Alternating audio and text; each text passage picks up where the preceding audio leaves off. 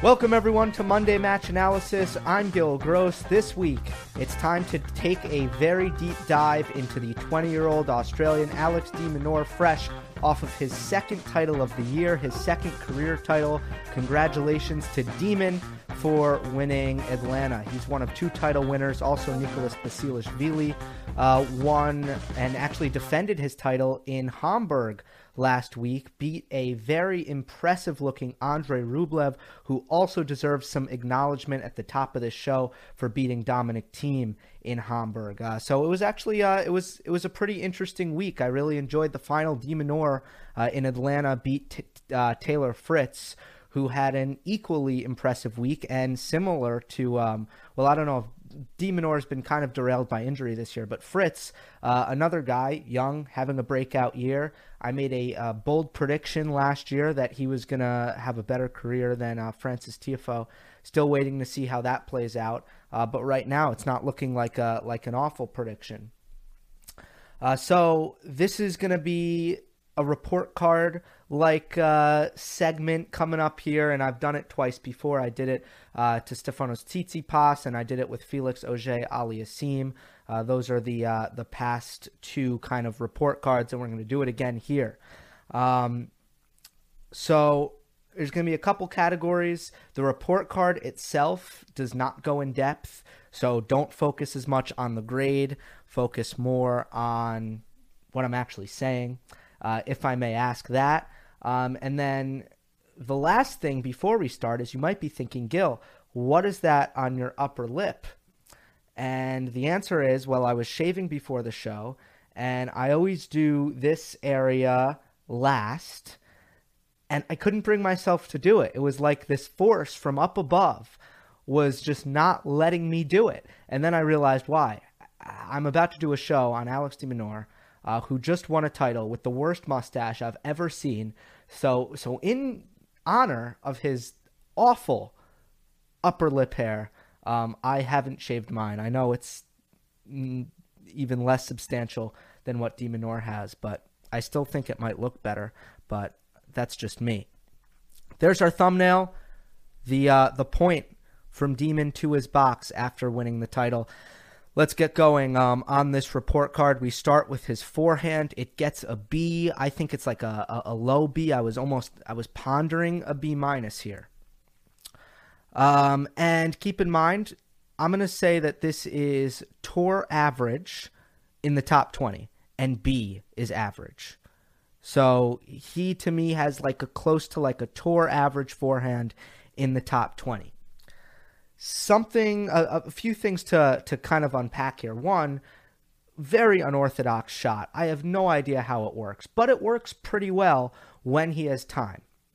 When he has time to load it up he hits it flat uh, not a lot of net clearance but really rips through a certain kind of court. And atlanta was lightning quick uh, at, about as fast as it gets as far as outdoor hard courts go. The high temperatures also assist that. Um, quite quite just a, an all around a very lively court. Um, and on a court like that, de Minaur's forehand is considerably better, and actually that's going to be true for his backhand as well. So just when addressing his ground strokes, uh, I want to get into that. Not to mention his results on outdoor hard court is is incomparable to his results on all the on on any other surface. So on on clay and grass, uh, de Minaur is is not the same player so far. And by the way, he says grass is his favorite surface, and I believe him. I think he'll be a good grass court player. But while grass might be his favorite right now, all of his results are, are on hard, and I think he moves a lot better on hard, which is the reason for that. Uh, clay, there are separate issues, so I want to get into them a little bit. Um, in terms of the the offense, um, de Minaur's um, attack uh, it really relies on taking time away and staying on top of the court. He does not hit his forehand or his backhand uh, particularly big. I don't think it's a heavy shot, but I think he can um, he can place it very nicely, so he can be precise with it, and he can take away time. And those are those are his major two weapons: precision and time. Um, he uses width, he uses depth, and he uses time. Doesn't really use height. There's not much spin on the ball, and doesn't really use pace because he doesn't hit very big, especially when he doesn't have time to load up his forehand. The, reason it's a B and, and the reason why I think it's one of the weaker parts of his game overall is because uh, if if you can rush that shot, it can get a little bit wonky with his technique uh, because it, it takes him a while to kind of get around on it. And sometimes it's not that he catches it late, although sometimes he can catch it late, but he he almost doesn't have time to really the the way his swing works. Um, it's not it, it's very long on his forehand side, so he he has trouble keeping it compact and still kind of hitting through the ball when it's coming hard at him, um, or when it's uh, when it's a particular particularly heavy shot coming at his forehand side, or there's um, a great deal of depth on the shot. I just feel like if I'm, I, I, I do think that that wing is a little bit more um, attackable, especially when it comes to trading. Because Alex is very willing to move back and defend, which is a separate issue because when he moves back to defend, it's so hard to hit it by him. Obviously, we'll get to that uh, when we get to the movement category. But when he's neutral, um, he's generally he plays really tight on the baseline.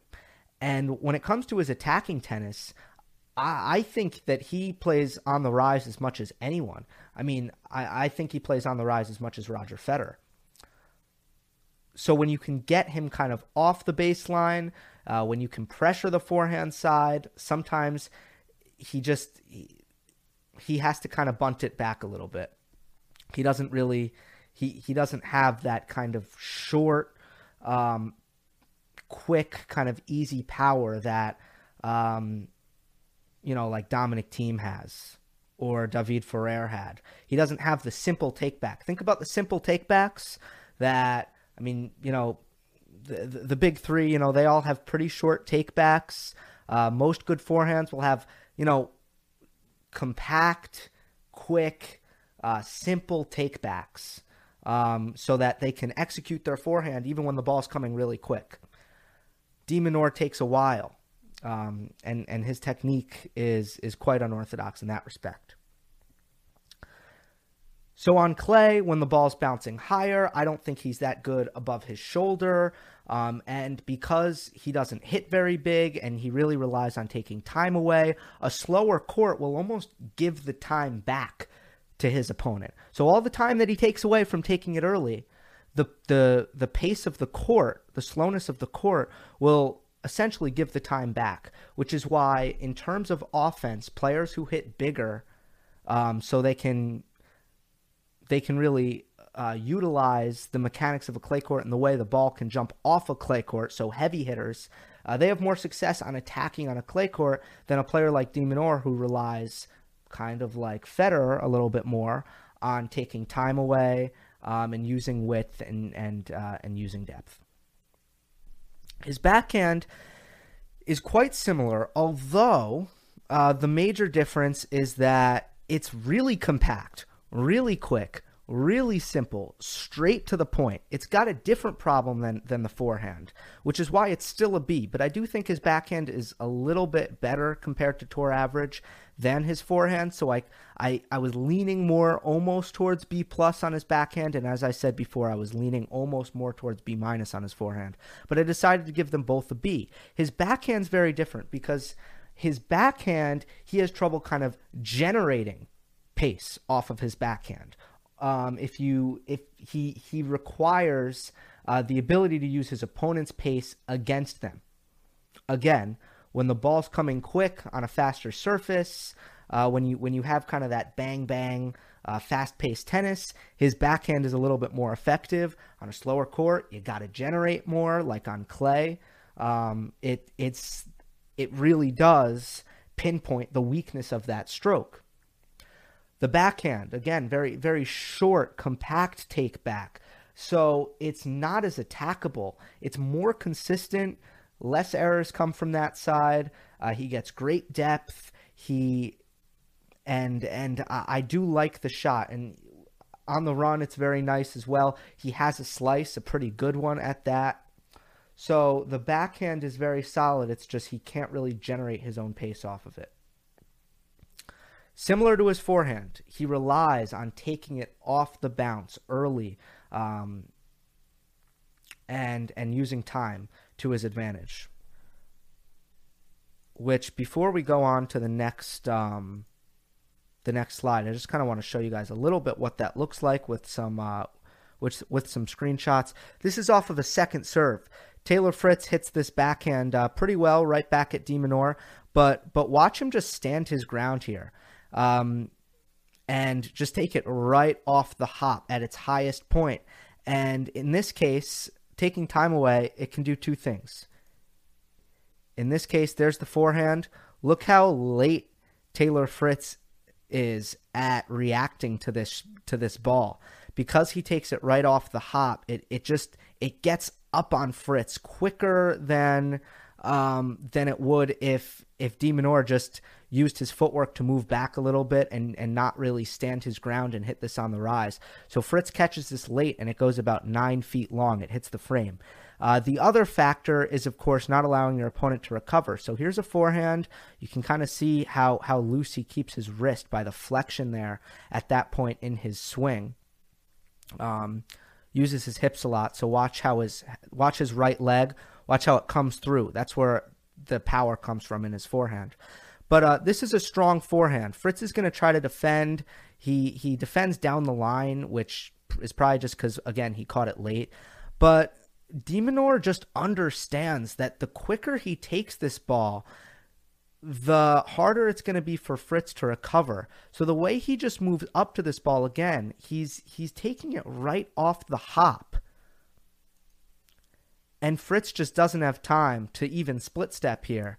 Um, he's he's just moving to the open court. And even though he's moving to the open court, there's still not enough time for him to get to the other side of the court. So that's just a, a little bit of um, little bit of a demonstration on the way de Minaur takes uh, time away. All right, next up his serve. I gave it an A minus. I was uh, that's kind of a low A minus. I was thinking about a B plus, but I gave him an A minus. This is what was so impressive in Atlanta, primarily his serve. In fact, uh, de Minaur did not get broken all week. And it's so impressive to me because he's about five foot ten. And for someone that height, it's very easy for them to say, okay, I don't really have a great angle. I don't get to hit the ball as high over the net, so I'm not going to have a flat serve. Plenty of players do this. Plenty of shorter players will do this. Diego Schwartzman doesn't really have a flat serve. Ferrer he could hit it kind of flat, but there was still kind of a lot of slice on every serve he hit. Didn't really have a flat serve.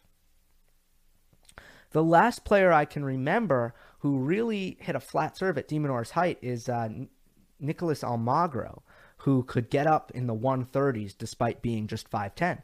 And a lot of that is just the willingness and the mindset to be, well, yeah, you know, I, I don't have the best angle on it, but I'm still going to try to develop my flat serve. And de Minaur has has done that really nicely. Um, and he's a spot server. He he hits his spots. So he gets enough MPH on it. He has his flat serve and he hits his spots with it. I mean, his first serve is really tough to deal with. Again, how come he's better on hard courts than he is on clay courts? Well, he does not have a kick serve. His second serve has quite a lot of slice on it and not a lot of topspin on it. And we've spoken in the past about how effective the kick serve is on clay and how much of a missed opportunity it is when you don't have that serve on that surface. But de Minaur, for his height, uh, his serving is really, uh, really, really something to, to almost be marveled at. Uh, it's it's it's quite impressive. Let's go to the next category. It is his movement, and it gets an A plus. It's what makes Alex de Minaur so special, so unique. It's what will make him a top 10 player when when he reaches that point and I believe he will. I'll talk a little bit more about my expectations for his career after I'm done with this whole shebang. But uh, the movement is an A plus. I don't think there's anyone quicker on the tour right now. Uh, he has Michael Chang esque quickness. He has Andy Murray, Novak Djokovic, Rafa Nadal, um, Gael Monfils, uh, young Roger Federer like quickness. Um, the the the acceleration, the first step, the ability to change direction, it allows for him to do so many different things. Of course, the classic the classic thing with defense is it gets your opponent to make errors because they're trying to make it too perfect. It's one thing hitting a drop shot against John Isner and knowing, yeah, if it's the right shot, as long as it's a decent drop shot, it'll do. It's a whole nother thing hitting a drop shot against Alex Minaur, where you realize this isn't a perfect drop shot. He's going to be there in plenty of time. What what does that do? Not only does it make him get to poor drop shots, it's also going to make me miss more drop shots. And that's true for every single attacking shot in tennis, as de Minaur will draw errors with his speed. The second thing is the way it allows him to defend. It allows him to go down the line actually more often because he's so quick that he's really not worried about not having time to recover to the middle. And when he's playing defense, it actually allows him to defend much more aggressively. Um, a player who's not as fast will need to defend with lots of height to to to give them time to get back to the middle and recover. But de Minaur, especially on his forehand side, will often defend aggressively with f- a lot of the times flat forehands with not a lot of net clearance because he knows that he can probably make up the ground with his legs. The other thing with his movement is what he's able to do with closing in at the net. And I think that if you made every player serve volley, like you, and you literally did not let a player not serve volley, and that was the rule for tour for an entire year. I think de Minaur would be one of the best players on tour because he's got all the tools to serve volley. He's got really good volleys, a really good serve, as I mentioned. But how quick he's able to get up to the net is a really valuable asset. I mean, you can't serve and volley effectively if you don't have a good 10 yard sprint. What is that in meters? I'm not sure. But you get the picture. If you can't if you can't close the distance to the net, um, that that that is going to make your your net play overall and your serve volleying uh, specifically a lot less effective.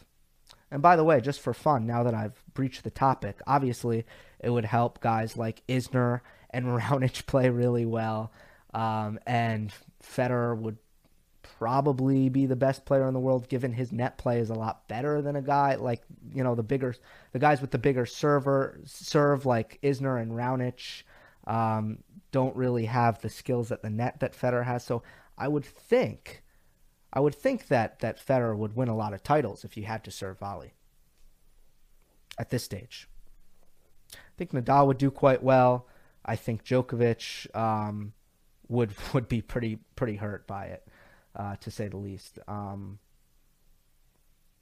and I'm I'm wondering if there's if there's anyone else. Um, I mean, in terms of players who serve volley off the top of my head, uh, players who, who actually use it as a, a common tactic, uh, Raonic and Federer are the first ones to come to mind, but uh, you have a guy like Matt Ebden do it a lot. Dustin Brown is is a serve volleyer. Uh, God, they're they're really getting rare on the tour. So his volleys are an A. Uh, he's got great technique, especially on his backhand volley. He really sticks it. Um, he's got pretty good hands with him. So he's he's just a really great volleyer. And then we'll move on straight away to mental, which is an A.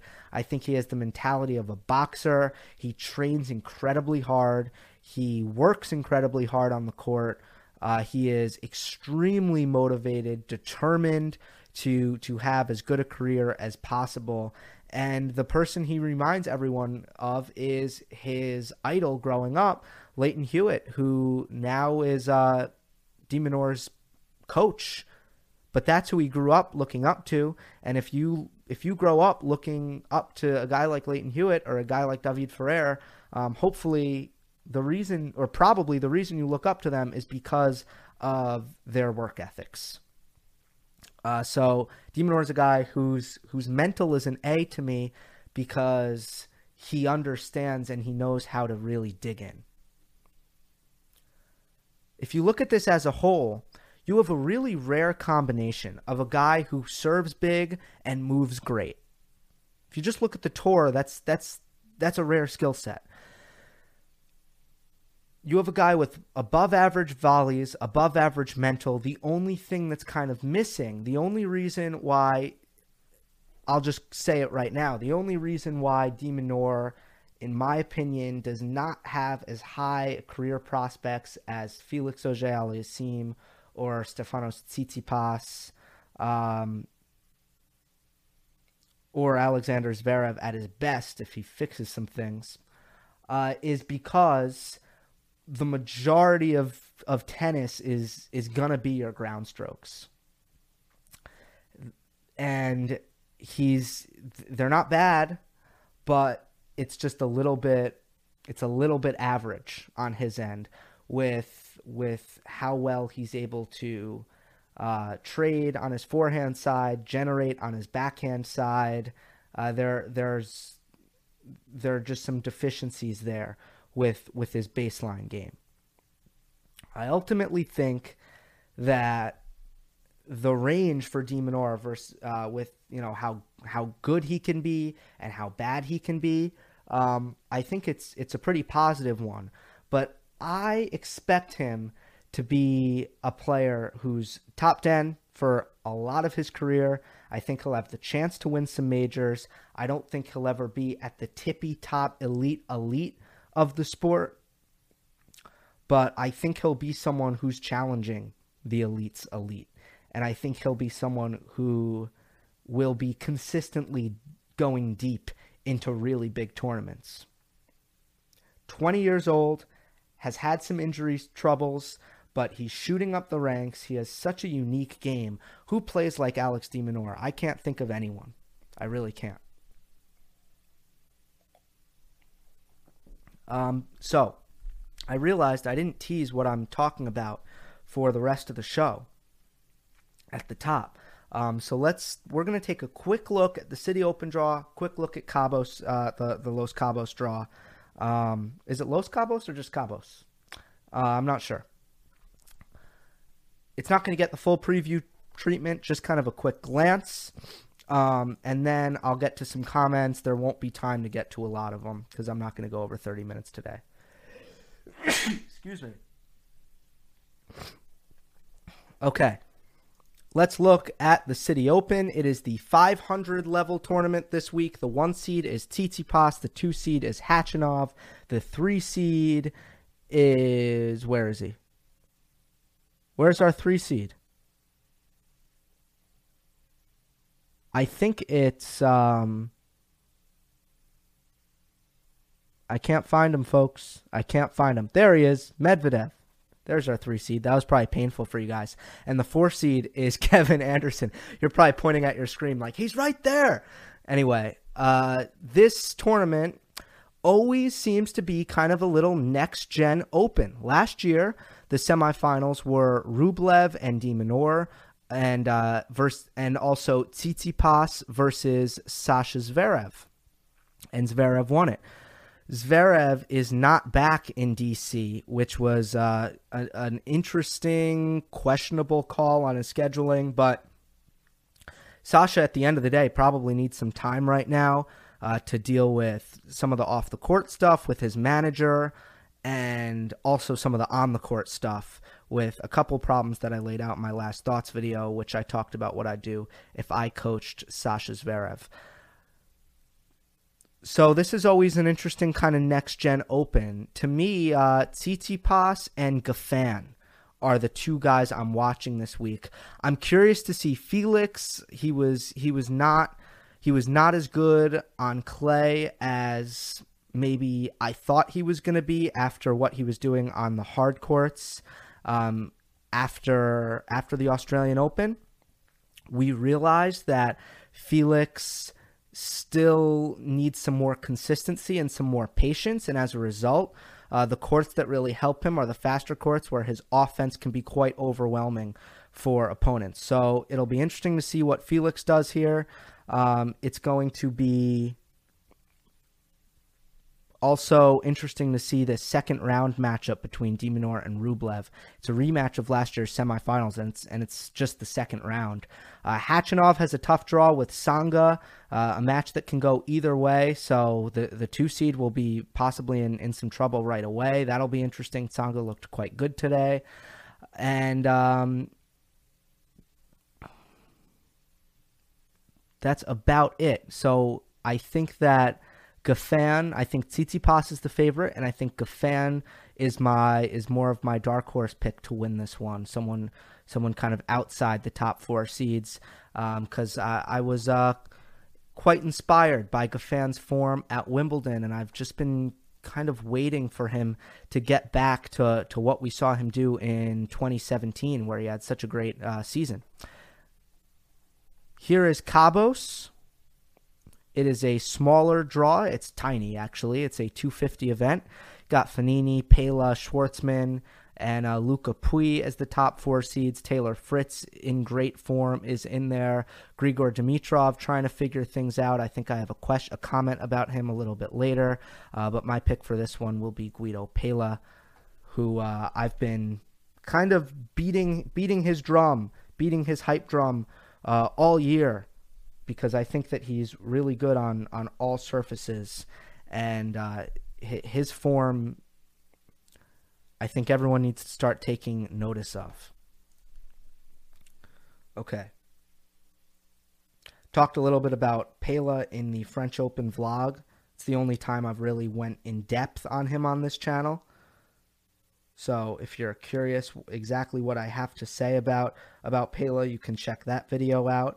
By the way, the uh, Noah Rubin interview, while we're on the topic of old uh, videos, the Noah Rubin interview, I, I kind of wish it, I'm going to be honest, I kind of wish it had more views compared to most of the stuff I put out because I, I do think that um, that was really insightful. And, and Noah is such a smart guy who thinks so hard about the game and has really unique perspectives um, from you know a challenger level player. He's he's so well spoken, so um, such a thoughtful guy, and I think that there was a there was some really interesting discussion in that one. So if you haven't seen the Noah Rubin interview, who's uh, currently world number one 168, national champion with Wake Forest. Uh, junior Wimbledon champion. Uh, please do check that out. To the comments we go. First comment is from Ryan Locke, and it is about Grigor Dimitrov. Dimitrov is now ranked 57 in the world. Where did it all go wrong for him, given that many people thought he was going to challenge for major titles? So, right now, Dimitrov is dealing with a lot of shoulder pain, and it has absolutely destroyed his serve. So, that was always one of the things that when people were comparing him to Roger Federer, that was one of the things that was and and that was never never called for. It was never the Federer comparisons were a product of him using Wilson, wearing Nike, and having a one-handed backhand. And his forehand looks maybe a little bit in technique, somewhat like Federer's. But overall, those comparisons weren't really weren't really ever warranted. But the serve was the biggest area where he he's also got a platform serve just like Federer, but biggest area where Dimitrov was never showing the potential as Roger Federer, but right now this shoulder injury is making it even worse. And he's getting very little out of his serve, and he's not an elite returner, which is, I mean, it's it's obviously uh, not a good way. He's not starting off points well, so already he's at a disadvantage there. I think that his forehand has kind of been on and off. His backhand is, is a bit average. His movement looks pretty good to me these days, but he needs to he needs to figure out the shoulder. He needs to serve better. And then once he serves better, I think the reason why he, he made the run in 20 at the end of was it at the end of 2017? Yeah. At the end of 2017 where he got up I think in the top five, but maybe the top three. Did he get? Did he get that high? Possibly. Uh, Dimitrov's forehand was at a much higher level than than it's been, which I'm I'm not really sure why, but he was absolutely bashing the forehand.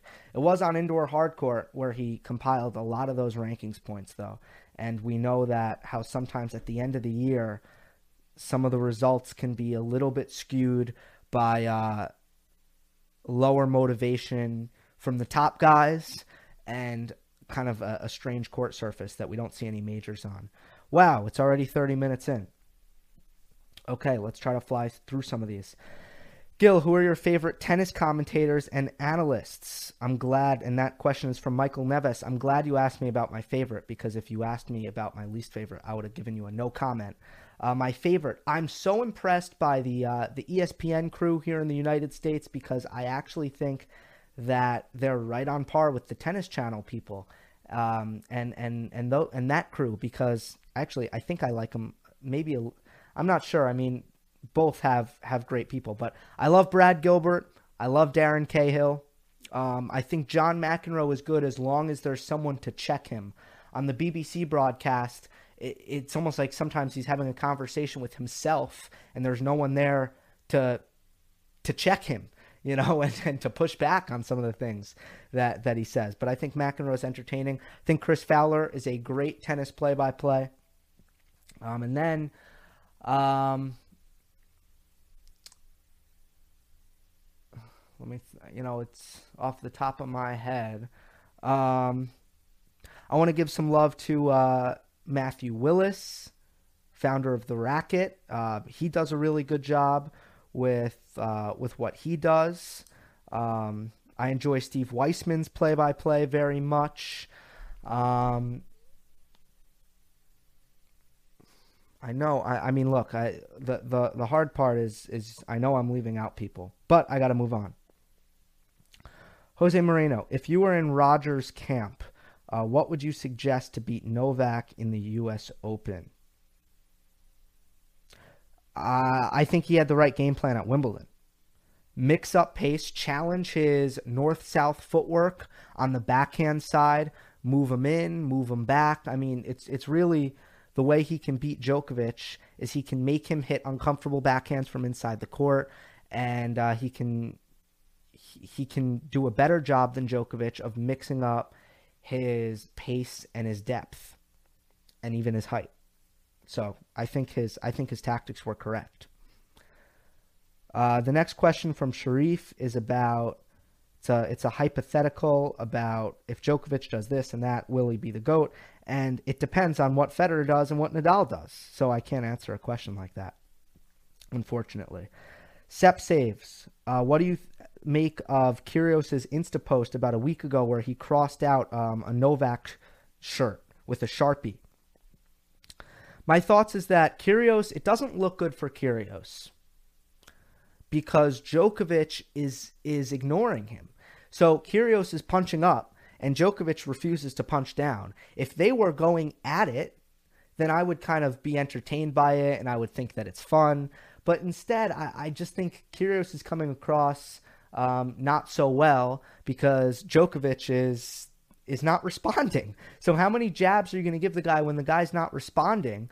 And and he's also accomplished so much than you. It's it's not a good look for Kyrgios, honestly, and I think he should stop. unless he's asked about it, right? I mean, if he's on a podcast and someone says, "What do you think of Novak?" and then Kyrgios uh, gives his honest answer about what he thinks of Novak, I don't mind that. But for him to try to make something out of some beef with Novak when when Novak's just ignoring him, it's it's making Kyrgios look bad. Is my opinion. Football, Aguero, Manchester City. Do you think Djokovic slash Federer? He still is on Manchester City, right? Aguero. Do you think Djokovic slash Federer will prioritize the Olympics next year? Not more than than they usually would. I still think with with the slam count being so competitive, I think that every slam matters so much, and I think the Olympics will matter kind of equally. Uh, Simone Simonovic, great name. Who do you think from the older players have the biggest chance to win a slam? Great question. Del Potro, Wawrinka, Cilic, Raonic, Nishikori, and uh, excuse me, Anderson. Um, best chance to win a slam. It should be Del Potro, um, but it's it. The injuries are so demoralizing. Del Potro was really close last year, really, really close.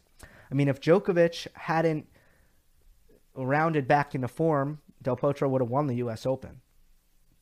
Um, and and Djokovic was at such a high level there that Del Potro ran into um, ran into kind of a monster, but he was really he was at a high enough level to uh, to win the U.S. Open there.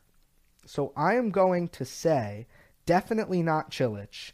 I don't think Wawrinka. I don't think Raonic. Not Nishikori. Anderson, probably not. So despite the injuries, my answer to that question is Del Potro. Rafa's chances at the U.S. Open pretty good if it's playing like it was last year, especially if Djokovic um, is not at the same level that he was last year, which I think is kind of likely. I'm sure I'll get into that more um, a little bit later. Um, doesn't mean he's not the favorite, but I don't know if he, he's going to be as dominant as he was last year. Okay, um, that is going to be all we can get to. There are some really good questions. One about Noah Rubin that that maybe I'll uh, respond to with my typing fingers instead of making this video longer than it was. How about this, folks? We can go 37 minutes um, when the only tennis last week was Hamburg Open and BB&T Open in Atlanta. Um, we will keep it coming. Before I sign off, just a, a little bit of a heads up on what's to come for the channel next week or this week I'm I'm I'm pretty much around. You can expect kind of normal scheduling. Next week I will be in Los Angeles. So um, that will be the week of Montreal. So I'm not really sure. The content might change a little bit. Um, might be kind of hard to keep up with things until the semifinal and the final. But Cincinnati, I'm going to probably do a full time week and and give uh, and do some daily videos as as an experiment, and then it'll be U.S. Open time. Very exciting. All right. Hope you enjoyed. Don't forget to subscribe. I'll see you next time.